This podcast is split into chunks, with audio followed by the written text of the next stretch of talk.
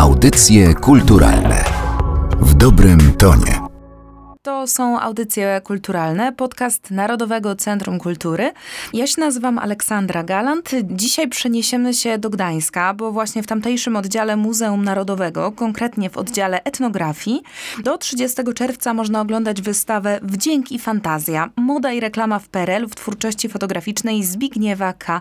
Wołyńskiego. Wystawa jest wspaniałą okazją, żeby odkryć postać fotografa Zbigniewa Kazimierza Wołyńskiego, a także zastanowić się, jak to w PRL-u z tą fotografią reklamową było, bo to zdaje się, że jest słabo rozpoznana gałąź sztuki. Dlaczego tak jest i kim był Zbigniew Wołyński? O tym mam nadzieję, że zgodzi się opowiedzieć kurator wystawy, pan profesor Maciej Szymanowicz z Uniwersytetu im. Adama Mickiewicza w Poznaniu. Witam w Audycjach Kulturalnych. Dzień dobry. W takim razie może zostawię panu decyzję, czy zaczynamy od postaci Zbigniewa Kazimierza Wołyńskiego, czy jednak najpierw naświetlimy to tło związane z fotografią reklamową w PRL-u? No, ja myślę, że zarówno jeden, jak i drugi problem jest niezwykle tajemniczy w ogóle historii fotografii. I myślę, że życie i twórczość Zbigniewa Wołyńskiego bardzo dobrze pokazują losy fotografii reklamowej w tamtym okresie, ponieważ była to działalność reklamowa, jak nie trudno się domyśleć, w gospodarce socjalistycznej sterowanej odgórnie czymś, co było dość, powiedziałbym, dziwne. Było czymś, co się nie wpisywało w ogólnie promowane standardy, bo przecież reklama była jednym z wyznaczników życia w państwach kapitalistycznych. Znalazłam takie sformułowanie, że to, że ta fotografia istniała, można powiedzieć, że było pewnym paradoksem. Tak, jest to dość paradoksalna w ogóle sytuacja, że istniała reklama w dobie PRL-u. Trzeba tutaj nakreślić takie dość szerokie tło. No bo po pierwsze, sama reklama jako taka w PRL-u była użyteczna dla państwa, choćby w sytuacji targów zagranicznych. Przecież polskie produkty były wystawiane i tutaj możemy wskazać na przykład choćby wydawnictw handlu zagranicznego, które miały swoją komórkę fotograficzną, fotoserwis, i w których powstawały bardzo profesjonalne, jak na tamte czasy, realizacje reklamowe, na których pokazywano wszystkie absolutnie produkty, jakie wtedy były w Polsce wytwarzane i które przede wszystkim może sprzedawano za granicą. Oficjalnie reklama miała zupełnie inaczej wyglądać niż w krajach kapitalistycznych, ale oczywiście były cele dokładnie takie same, jak te, które przyświecały twórcom zachodnim. Szczególnie tutaj właśnie myślę o promocji polskich artykułów zagranicznych. I tutaj ta reklama, jakkolwiek ona była bardzo słabo widoczna z perspektywy Polski, to jednak w Polsce powstawała.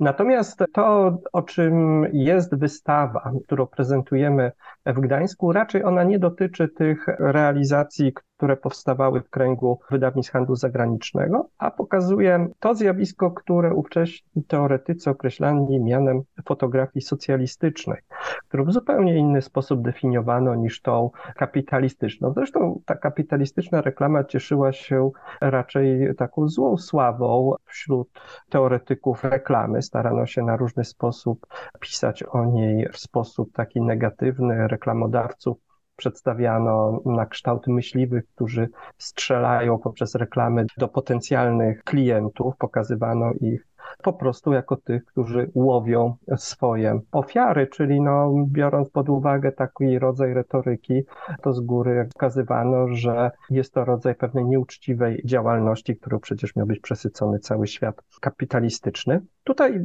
dla odmiany sformułowano zupełnie inny rodzaj reklamy socjalistycznej, która przede wszystkim miała, jak mówili teoretycy, posiadać charakter takiego rodzaju przewodnika dla konsumenta. Miała objaśniać nowe przedmioty, nowe wytwory. Ona nie miała w zasadzie na celu tak mocno zachęcać do kupna, bo przecież w scentralizowanej gospodarce nie było bezpośredniej takiej konkurencji, przecież produkowali wszystko państwowi producenci, więc wszystko było pewnym układem ogólnie sterowanego rynku i dlatego też reklamie przypisywano takie znaczenie, można powiedzieć, pewnego rodzaju regulatora rynku wewnętrznego. To ona miała zwracać uwagę na niektóre nowe wytwory, ale też dzięki temu, że nie posiadała ona tego charakteru takiego czysto marketingowego, chyba tak bardzo nie musiała przekonywać do zakupu nowych produktów, no bo przecież one były pożądane przez wszystkich i do tego nie trzeba było nikogo zachęcać w tamtym okresie. Ją traktowano jako też często taki rodzaj, można by powiedzieć, komunikatu, który również powinien posiadać pewne pokłady edukacyjne. Mówiono o tym, że reklama ma dostrajać człowieka do nowych czasów, ma pokazywać mu nowe osiągnięcia cywilizacyjne i co ciekawe, wielu ówczesnych teoretyków reklamy również mówiło o tym, że reklama przez to, że funkcjonuje w przestrzeni publicznej, może również pełnić funkcję edukacji w sensie plastycznym. I dlatego mówiono, że jak już coś wprowadzamy w obiekt taki publiczny, no to najlepiej, żeby to było na wysokim poziomie artystycznym i najlepiej, tu bardzo często pojawiały się takie odwołania, że najlepiej, żeby twórcy reklamy zwracali uwagę na to, co się dzieje w obszarze Polskiej Szkoły Plakatu, która była takim rodzajem wzorca. I dlatego też bardzo wiele tych realizacji takich fotograficznych, szczególnie Zbigniewa Wołyńskiego, odnosi się również do tego wymiaru takiego czysto estetycznego. Te reklamy bardziej, czy projekty reklamowe bardziej posiadają charakter takiego, powiedziałbym, dzieła odnoszącego się do pewnej logiki plakatu reklamowego, czy takiego plakatu, który mógłby zostać stworzony przez Waldemara Świeżego, czy Jana Młodożeńca, a nie tyle są jakąś taką realną opowieścią o przedmiocie. Powiem szczerze, że kiedy pana słuchałam i myślałam sobie o tych reklamach, które dzisiaj oglądamy, tych najpopularniejszych reklamach, chociażby z billboardów, to ogarnia trochę pusty śmiech w kontekście tego, jakie wymagania towarzyszyły reklamom kiedyś. Natomiast w tekście towarzyszącym wystawie ja znalazłam takie zdanie, że Zbigniew Wołyński od lat 50. do schyłku ery gierkowskiej tworzył prace, które były materiałem wzorcowym. Jestem bardzo ciekawa, co to znaczyło, bo domyślam się, że to ma znaczenie w świetle tego, co pan przed chwilą mówił o tych oczekiwaniach wobec reklamy, ale czy naprawdę jego prace, jego fotografie były takimi, które zwracały uwagę, elektryzowały i które stawiano za wzór? Większość prac Zbigniewa Wołyńskiego powstała w konkretnym kontekście. Otóż z uwagi na fakt, że w 1960 roku bez powodzenia starał się o przyjęcie do Związku Polskich Artystów Fotografików, nie zdał egzaminu z tego przede wszystkim powodu, że zarzuciła mu komisja to, że pokazuje pracę o charakterystyce komercyjnej, a jednak Związek zajmuje się promocją przede wszystkim sztuki. No i dlatego został odrzucony jego wniosek o przyjęcie. I miało to ogromne konsekwencje, ponieważ w tamtym okresie przynależność do Związku Polskich Artystów Fotografików dawała możliwość wykonywania zawodu fotografa na prawach wolnych zawodów, dawało zupełnie inne możliwości rozliczania się z fiskusem. I w gruncie rzeczy, jeśli ktoś nie był członkiem Związku Polskich Artystów Fotografików, to miał ogromne kłopoty, aby móc funkcjonować i jakby żyć z komercyjnej fotografii. Jedyną możliwością, aby obejść ten problem, było zdanie egzaminu przed komisją w Ministerstwie Kultury i Sztuki, które pozwalało na sprawowanie czy wykonywanie zawodu fotografa reklamowego. To jest coś zupełnie przedziwnego, ale rzeczywiście tak było, że w tamtym okresie, aby móc wykonywać prace reklamowe, trzeba było być albo członkiem Związku Polskich Artystów Fotografików, albo zdać specjalny egzamin przed komisją ministerialną. Przy czym komisje ministerialne badały zdolność do wykonywania tego zawodu co mniej więcej rok, czasem co 2 lata, więc Zbigniew Wołyński był zmuszony przez swoją nieobecność w Związku Polskich Artystów Fotografików do w zasadzie corocznego potwierdzania swoich umiejętności w zakresie fotografii reklamowej. I większość jego znanych projektów reklamowych to są zdjęcia robione po prostu na egzamin, które są rodzajem wyobrażenia o tym, jak reklama powinna wyglądać, oczywiście uwzględniając wszystkie standardy reklamy socjalistycznej. Najciekawsze jest to, że te realizacje Zbigniewa Wołyńskiego były na tyle intrygujące i na tak wysokim poziomie, że później były one wykorzystywane w różnego rodzaju publikacjach dotyczących tego, w jaki sposób powinna wyglądać reklama i stały się przez to wzorcowe. Otóż warto tutaj podkreślić, że w dekadzie lat 70. Zbigniew Wołyński był jedynym polskim fotografem, którego portfolia regularnie były publikowane w branżowym miesięczniku Reklama. To jest tutaj coś bardzo niesamowitego, ponieważ prace, które de facto były tylko projektami, które tylko i wyłącznie pokazywały jego możliwości warsztatowe w zakresie reklamy, stały się pracami wzorcowymi dla dużej części środowiska.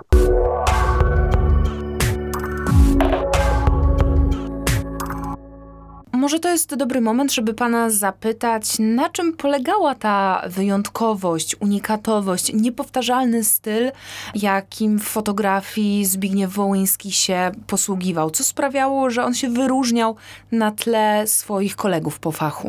Odmienność tych prac od tego wszystkiego, co powstawało, wynikało z kilku bardzo istotnych problemów. Po pierwsze, Wołyński był twórcą, który doskonale był zapoznany z ówczesną, taką najbardziej, powiedziałbym, progresywną fotografią reklamową na świecie. On między innymi korespondował z takim wybitnym teoretykiem fotografii reklamowej Tobiasem Bartelem, Niemcem mieszkającym w Monachium, który przygotował taką wielką wystawę w latach 60. pod tytułem Fotografizm. Zresztą z tego została wydana też bardzo taka obszerna książka, która stała się jakimś takim rodzajem przewodnika dla Wołyńskiego. To, co jest takie bardzo istotne w przypadku Wołyńskiego, to fakt, że zanim przeszedł w obszar świata fotografii komercyjnej, przez kilka lat zajmował się filmem, i dzięki temu poznał między innymi teorię filmu bardzo dobrze i dla niego pewnym takim wyznacznikiem była również kwestia awangardowego montażu filmowego. Dlatego jego prace o takim bardzo metaforycznym, można by powiedzieć, ładunku często są budowane środkami wyrazu, które doskonale znamy z twórczości, czy to artystów awangardy dwudziestolecia międzywojennego, czy też artystów reklamowych, którzy właśnie do tego źródła się odwoływali, bo takich to przede wszystkim promował Tobias Bartel, z którym właśnie korespondował Zbigniew Wołyński i dla którego ten kontakt był niezwykle istotny. Ale też myślę, że niezwykłość tego zestawu polega na tym, że on starał się na bazie tych fotografii pokazywać w sposób absolutnie bezkompromisowy możliwości tkwiące w reklamie. Mógł tworzyć bardzo takie śmiałe, często symboliczne, czy też jakiejś takiej głębokiej metaforze pracy, które nie pokazywały konkretnych produktów, były po prostu takimi obrazami, które w sposób taki bardzo ogólny odnosiły się do pewnych, czy to produktów, czy też segmentów rynkowych, bowiem nie musiał w tych swoich pracach niczego konkretnego tak naprawdę reklamować. To były tylko i wyłącznie prace robione na potrzeby komisji, której trzeba było co roku udowodnić, że nie dość, że się zna świetnie teorię w tej reklamy socjalistycznej, jak i też trzeba było im udowadniać, że dysponuje się bardzo dużym warsztatem i to bardzo zróżnicowanym też fotograficznie, więc są to, można by powiedzieć, te prace, takie majstersztyki, które robił co roku na ów egzamin, a później te majstersztyki były pokazywane na różnego rodzaju wystawach, były publikowane, i dzięki temu stawały się materiałem wzorcowym. Ja myślę, że takim momentem absolutnie przełomowym dla jego twórczości i dla takiej pozycji Wołyńskiego w tamtym okresie był rok 1972, kiedy został w Poznaniu zorganizowany Międzynarodowy Kongres Reklamy Socjalistycznej. To był kongres, na którym przyjechali ministrowie handlu, znawcy, spece od reklamy socjalistycznej z ogromnej ilości krajów demokracji ludowej. To było wielkie wydarzenie i jedną z imprez, które towarzyszyły temu kongresowi, który był relacjonowany w prasie branżowej w całej naszej części Europy, była wystawa Zbigniewa Wołyńskiego, właśnie tych prac projektowych.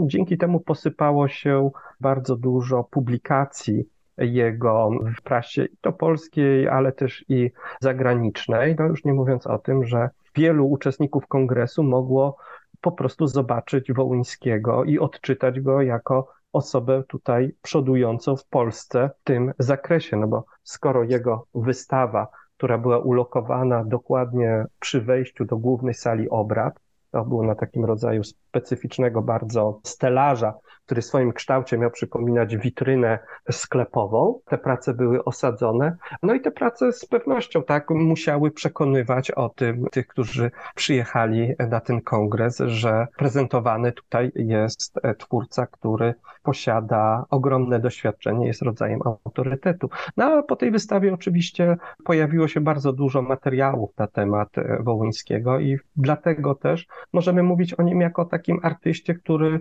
wygenerował dość dużą ilość prac posiadających charakter taki wzorcowy dla ówczesnej polskiej fotografii reklamowej. Jeżeli pan się zgodzi, wróćmy może do Muzeum Narodowego w Gdańsku, na wystawę, o której rozmawiamy, Wdzięk i fantazja, bo chciałabym porozmawiać o architekturze tejże wystawy, bo ona nie jest stworzona przypadkowo, ona jest zaprojektowana w bardzo charakterystyczny sposób, który nawiązuje do wybiegów modowych, a to z kolei nawiązuje do jego pracy w Biurze Mody, które później przekształciło się w ukochaną przez Polki Modę Polską. Kiedy tworzyliśmy wystawę, a powiem, że tutaj osobami niezwykle ważnymi dla stworzenia tej wystawy była Dorota Terlecka, która przygotowała, myślę, że fantastyczny projekt architektoniczny wystawy, który dodatkowo wsparła takim opracowaniem plastycznym Julia Mirny. Kiedy we trójkę pracowaliśmy nad tym projektem, to od samego początku chcieliśmy, aby również sama architektura była rodzajem takiego przewodnika po twórczości Zbigniewa Wołyńskiego. I pierwsza sala w zasadzie, do której wchodzi się na wystawie, to jest sala poświęcona fotografii mody, właśnie tej, którą wykonywał w latach 1956-1958, kiedy był etatowym fotografem Biura Mody. I zaprojektowaliśmy ją w taki sposób, aby przypominała ona w swym układzie i wyglądzie projekt sali, w której odbyła się wystawa jego indywidualna w 1960 roku. Problem może z tą wystawą i tym wzorcem jest bardzo duży, ponieważ dysponujemy jedynie taką rekonstrukcją po latach zrobioną przez Wołyńskiego. Niestety nie ma z jego wystaw indywidualnych, tych wczesnych, żadnych dokumentacji fotograficznych. Wiemy, że właśnie na przełomie lat 50. i 60. miał dwie wystawy indywidualne pokazujące jego fotografie mody, właśnie tych, które robił dla Biura Mody.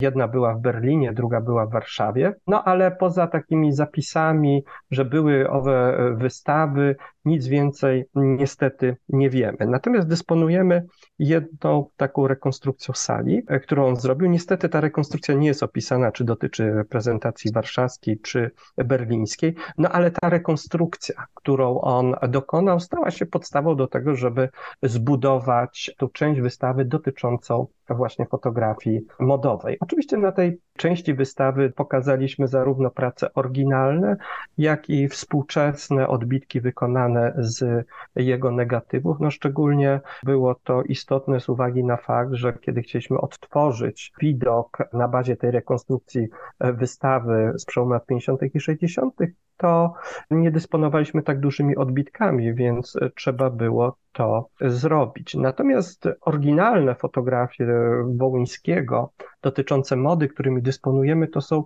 typowe takie odbitki, które były wykorzystywane w celach promocyjnych. Otóż on w ten sposób pracował. W zasadzie wszystkie jego zdjęcia mody, które wykonywał w tamtym okresie, to były zdjęcia, które służyły jako taki materiał promujący polskie kolekcje w czasie targów lipskich. Najczęściej tak to bywało i one były w ten sposób dystrybuowane, że każdy model ubrania miał swoje zdjęcia. Czasem były to nawet fotomontaże, bowiem tutaj dawano Wołyńskiemu taką dość, powiedziałbym, wolną rękę, jeśli chodzi o kształt plastyczny tych obrazów. I on wykonywał do każdego modelu po kilkadziesiąt odbitek, które później w trakcie targów zagranicznych, najczęściej były to targi lipskie, ale nie tylko, były dostępne dla wszystkich zagranicznych redakcji.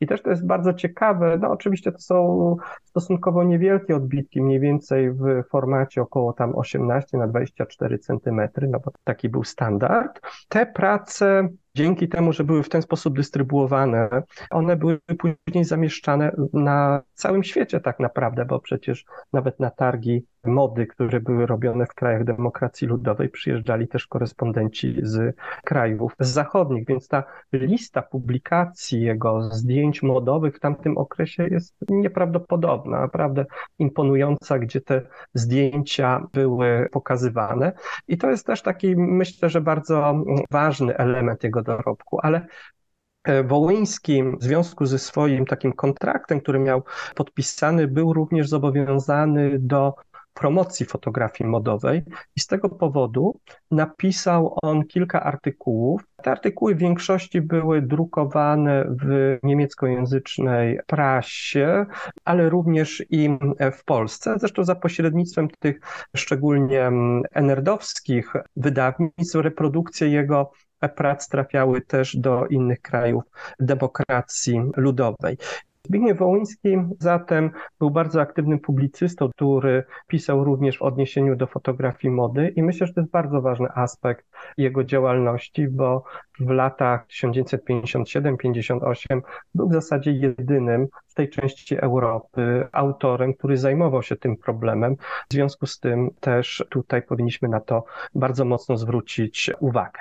Jeżeli zainteresowała Was twórczość Zbigniewa Kazimierza Wołyńskiego, a nie ukrywam, że taką mam trochę nadzieję, to warto, żebyście wiedzieli, że przy okazji wystawy Wdzięk i fantazja, moda i reklama w PRL-u w twórczości fotograficznej Zbigniewa K. Wołyńskiego została wydana także książka Wdzięk i fantazja, gdzie znajdziecie więcej informacji nie tylko o pracach artysty, ale także w ogóle o fotografii reklamowej w PRL-u, bo wydaje mi się, że tak jak udowodnił nasz dzisiejszy gość, profesor Maciej Szymanowicz, kurator tejże wystawy.